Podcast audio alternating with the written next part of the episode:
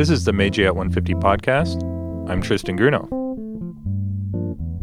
Today, I'm talking with Dr. Louise Young, professor of history at the University of Wisconsin Madison. Dr. Young is the author most recently of Beyond the Metropolis Second Cities and Modern Life in Interwar Japan, published by the University of California Press in 2013.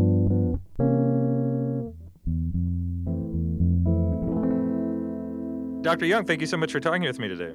I'm delighted to be here so much of our understanding of the Meiji Restoration and the Meiji period is really this top down story of modernization. And it's one that often centers on the capital city of Tokyo. And you've written in particular in Beyond the Metropolis, looking at a more provincial understanding of the Meiji period. So, could you talk about how does the story of Meiji change when we're not looking at it from this metrocentric perspective? It's a great question. And I think that you know, one of the things that happens when you try to tell the story of modernity from outside of the capital city of Tokyo is you get a story of many modernities. There are, for every place that you focus in and zoom in on, you get a very different tale.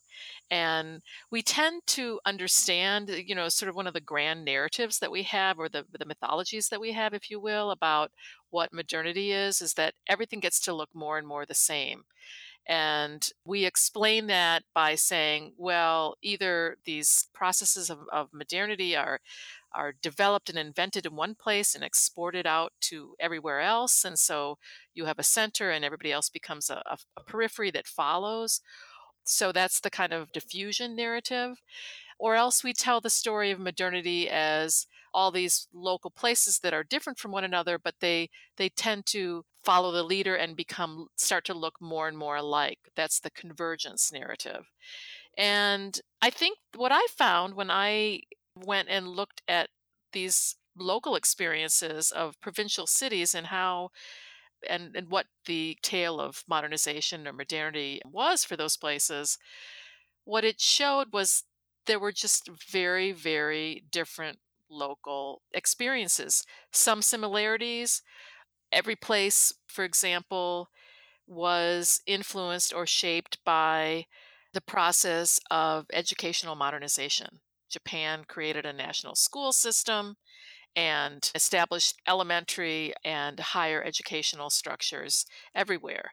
And so every single place that I looked at and every you know every town and village or city will have a local school system. But within that sort of broader structure that is unifying and creating those processes of, of convergence, the shape that those schools take, you know, has has a lot of differences.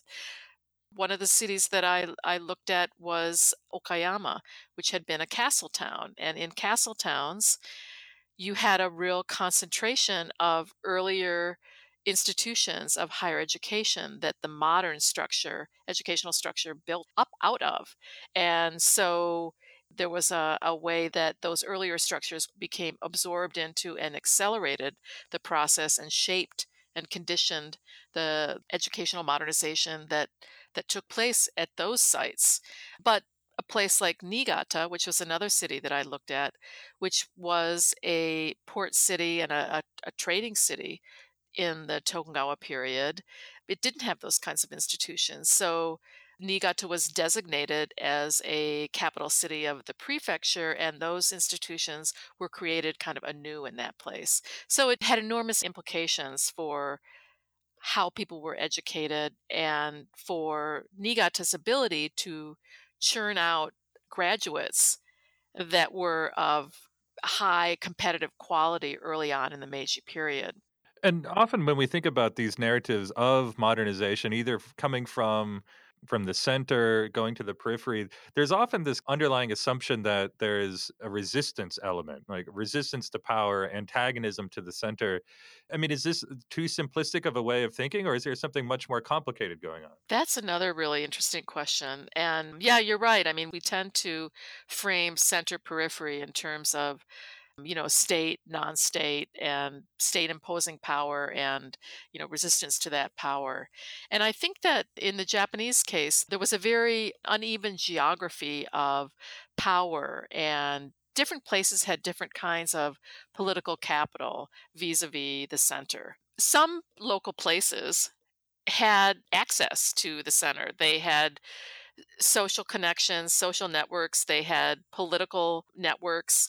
And so in the early part of the Meiji period, they already had a kind of precocious ties to the center.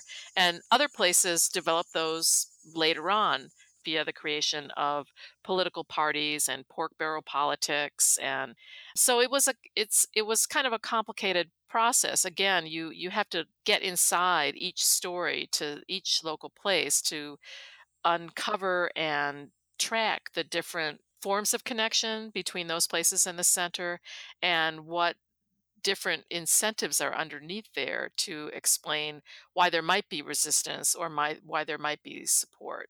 But to get back to your earlier question, your initial question, it's not automatic that a local place or a provincial city would set itself up as resisting the center that there would be a certain set of conditions that would produce that effect. And sometimes there's conditions that produce the opposite effect, a, a, uh, you know, a kind of an alliance. You were talking before about these two narratives of diffusion and convergence.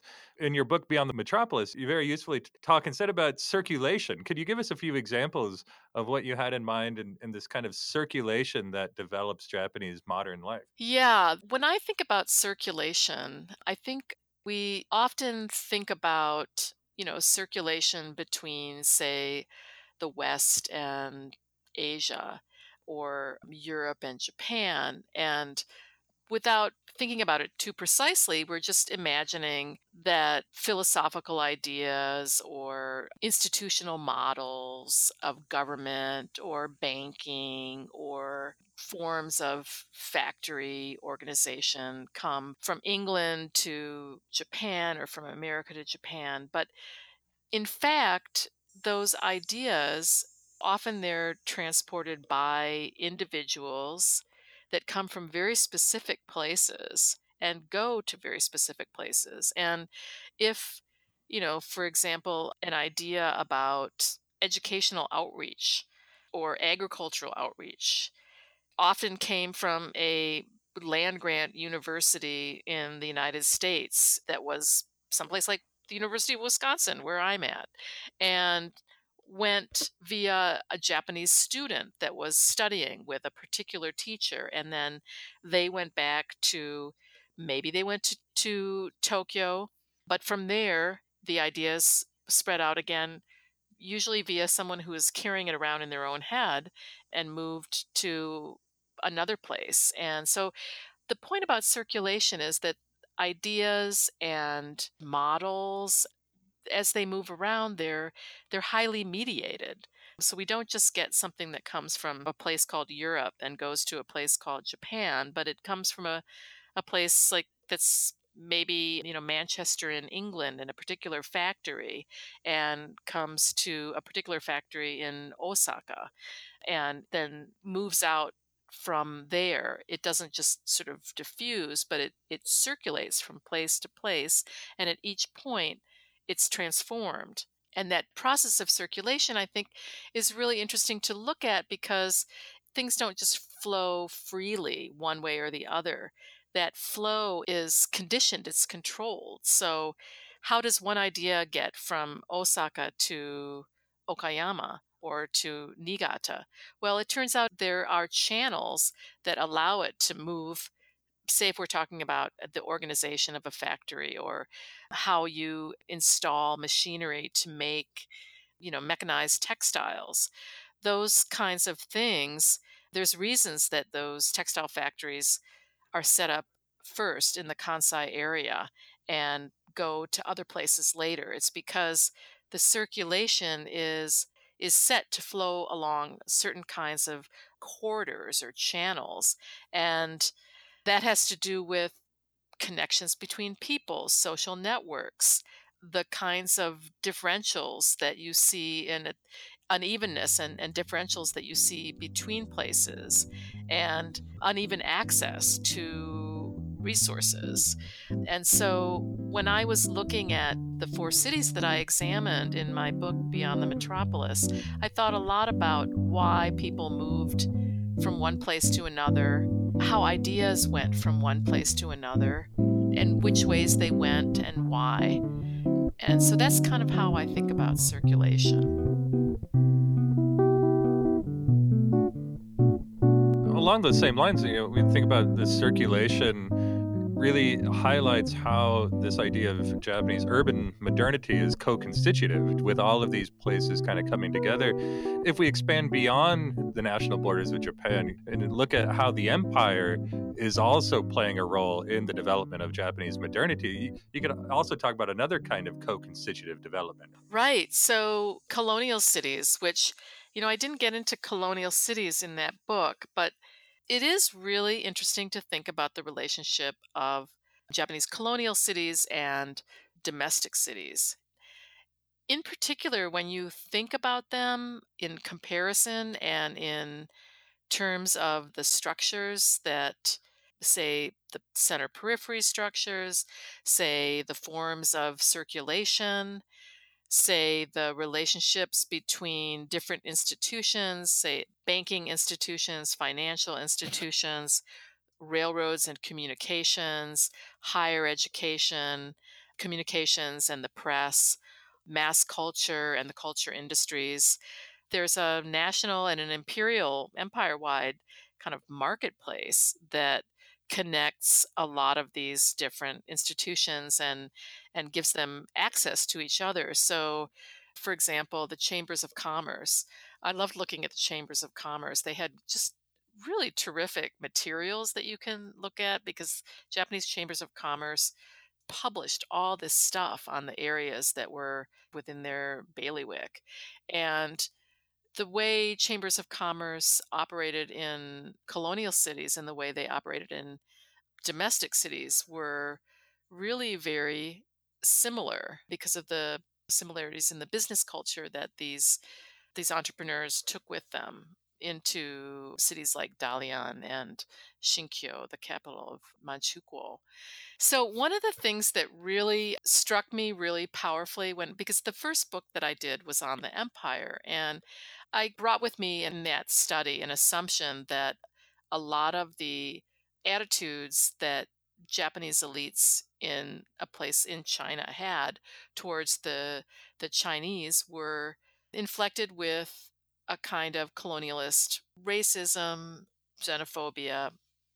But when I started looking at attitudes of urban elites in Japanese cities, and this went for in, in a kind of social hierarchy that put the metropolis, the biggest cities of, of Tokyo and Osaka at the top, and then ranked places as kind of lower and lower on a, a, hierarchy of perceived civilization, I realized that there was a very similar attitude that bore a lot of family resemblances to colonial racism.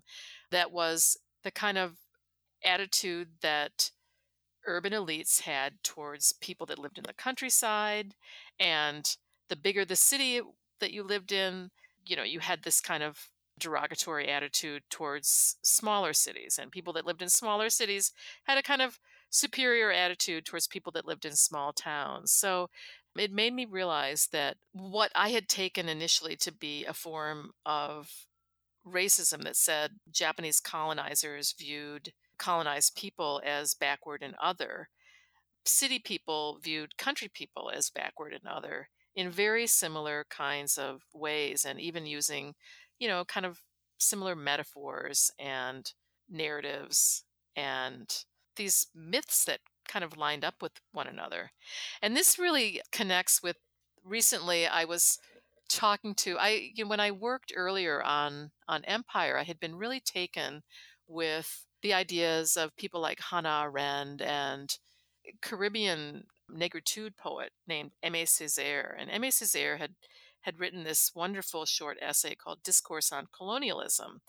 And he argues basically in this, and, and Hannah Arendt makes something of the same argument that that the origins of Nazism and its murderous rage towards Jewish people originated in the colonies, where you had European people go out and learn how to become and becoming brutalized by their treatment of colonial peoples. And uh, eventually, their culture and their ethics became so brutalized, then it all came home to roost. And you saw that in fascism and Nazism. And I found that idea really productive in thinking about what happened in Japan in the 1930s and the kind of rise of, of Japanese fascism and that these that this kind of murderous violence and the othering just spreads and it eventually turns inward. But what gave me pause and made me start to kind of rethink that and go back to it by to you know a bit too simple was the ways in which after doing the research for beyond the metropolis in the second city book how realizing how much of these kinds of attitudes were already prevalent and very pervasive in Japan and weren't the product of colonialism. It was very much a homegrown kind of thing. In any event, it's still a great example of how events that are happening overseas are being brought back, and this kind of culture of empire overseas is, is influencing popular culture at home. And the way I use this in class, in fact, is I, I talk about this as creating this culture of popular fascism. Mm. And and I wonder if I mean, the tales of beautiful stories, the Bidan about the soldiers, and and the kind of popularity that you get in the wake of the Manchurian incident does create this popular attitude where any critique of the military is seen as un-Japanese and as treasonous in a way and do you see the same thing? Is this uh, is there kind of a aestheticization of politics here the growing of a popular fascism in japan in the 30s yeah i i think this whole question of fascism is so interesting you know we've we've had in our field this big debate about fascism that was you know when i was in graduate school in the 80s it was still the sort of tail end of that. So as graduate students we were required to read all these essays on you know was japan fascist or was it not fascist? And you know people got down to saying well japan was so different than germany and, and italy that you can't really call it fascist. And at a certain point it just lost any for me anyway any it, it became very uninteresting and ungenerative as a historical argument. So I I kind of uh, at that point thought, well, I'm not going to really think about this in terms of fascism, and I, I largely avoided using that word in in my first book for that reason. I just didn't want to get drawn into some fascism debate. But that being said, more recently, you know, I think we've come back to the idea of of fascism and historians are looking at it not in terms of some rigid political structure, but that you can use the term a little bit more loosely, that you can talk about fascist ideology, you can talk about a fascist movement, you can talk about fascism as part of a global moment when there was this rise of global fascism that was a response to a widely perceived crisis in capitalism such that there were fascist movements everywhere in the industrialized world and lots of and lots of places outside of the industrialized world too you know one of the interesting things about the new work on fascism is looking at fascist movements in places like Thailand and Brazil and not in the advanced industrialized societies. So back to Japanese fascism. Yeah i think it's really interesting to think about the ways that the crisis, the, the the sort of economic crisis of the late 1920s and early 1930s became the backdrop to a radical turn to the empire and the sense that Manchuria was a kind of a lifeline and how radicalism in the empire fostered radicalism at home, how military conspiracies in the empire fostered military conspiracies at home, how a war fever and a thirst, a hunger for some kind of success or deflection or distraction on the part of lots of people created this eager marketplace for these kind of heroic narratives of the war especially when there wasn't a lot of suffering to go along with it at that point in the early 1930s, and how the cultural producers, whether they were movie companies or people making plays or people selling books or people selling magazines, all of that, you know, when you have this commercialized mass media, it really picks up on and, and kind of zeroes in on what we call today the shiny objects. You know, those kinds of military campaigning becomes that shiny object. So all of that comes together to stir up things like war fever and militarism, the kind of fever for the aestheticization of violence, the belief in military heroes, and how that lines up with a turn to trusting a military led state that was really characteristic, I think, of what I think of as, as Japanese fascism in the 1930s.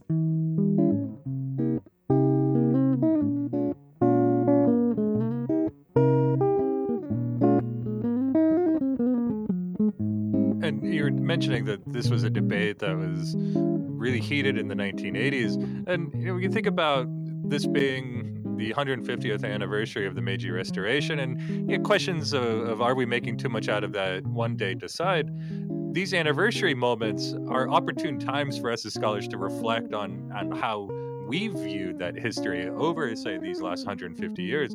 We see a number of these historiographical debates that pop up every once in a while. When we look at it from that perspective, how do you think the coverage of the Meiji Restoration has changed over the years? Oh, that is a terrific question. So, the Meiji Restoration is, is kind of like uh, in the in the same way that the fascism debate was really powerful in the 1980s.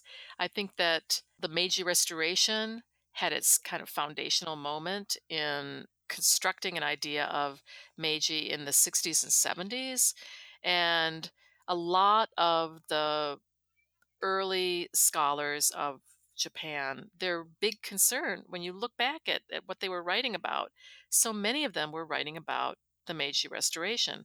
You know, dissertation after dissertation of that first generation of what we called then Japanologists. Their interest was the Meiji Restoration, and their stakes in the Meiji Restoration were really about, you know, how Japan's path to modernity and how kind of thinking about they were coming out of World War II, they were thinking about Japan as a model for democracy and and and democratic modernization and a modern and a model for sort of third world development and the Meiji Restoration, all this research on the Meiji Restoration, I think was kind of evaluating its successes and failures, but looking at it at it as a as a big political project and focusing in on the leadership and the kind of grand dynamics that went into that political revolution and the sets of transforming reforms that came out of it. So that was kind of like the first wave of research on on the Meiji restoration. And then in the in the 80s and 90s things really shifted to look to get down into the weeds and look at, you know, how did everyday people experience Meiji? What were the impacts on the ground? What were, you know, a lot on resistance, a lot on people left out of it, a lot on kind of the the underside of Meiji and the Meiji restoration and and who kind of suffered from it. But so it was Meiji got kind of reformed under that whole social history turn and then it got kind of again changed under the the cultural turn and we started thinking a lot more about sort of Meiji's ideology and and symbolism and kind of the the broader cultures of power and knowledge that came to obtain in in that period and and structure the lives everyday lives of people. Again getting away from this top down perspective but another approach to thinking about middle level and grassroots level experiences of Meiji via culture. And, you know, after that, it seemed like people started, you know, there was another kind of shift where we started thinking about Meiji as not such a st- instead of the rupture of Meiji, looking more at the continuities and thinking about what people called in other histories, you know, the long 19th century. But so people, I think, started thinking about talking more about Bakumatsu Meiji and a kind of a long transition into capitalism, the long transition into incorporating Japan into a some kind of a global structure, world structure, a long transition into the breakdown of the the status system, a long transition into the breakdown of that centralized feudalism that was the that characterized the Tokugawa order. So I think then you know pe- there was this this turn towards thinking about Meiji as kind of the endpoint of the Tokugawa rather than the beginning, as much as just the launching of Japanese modernity. And you know, I don't know I don't know where we are now. I think it's really interesting to come back to Meiji at this at this point. And I I think you know, uh, the way we look at it has really inflected by our contemporary moment and the ways that Japan's position in the world and in Asia has changed so much over the past 15 years, really. And that that's opened up, you know, and I'm thinking here about kind of the rise of China and Japan's retreat and the fact that the, you know, suddenly the Japan and China have in some ways kind of switched places. When I started graduate school, China was this kind of clunky, aging communist fossil, and Japan was this this economic dynamo. And now China is this uh, economic dynamo, and and Japan is kind of a, um, a you know this sclerotic economy and an anti-model for economic growthism.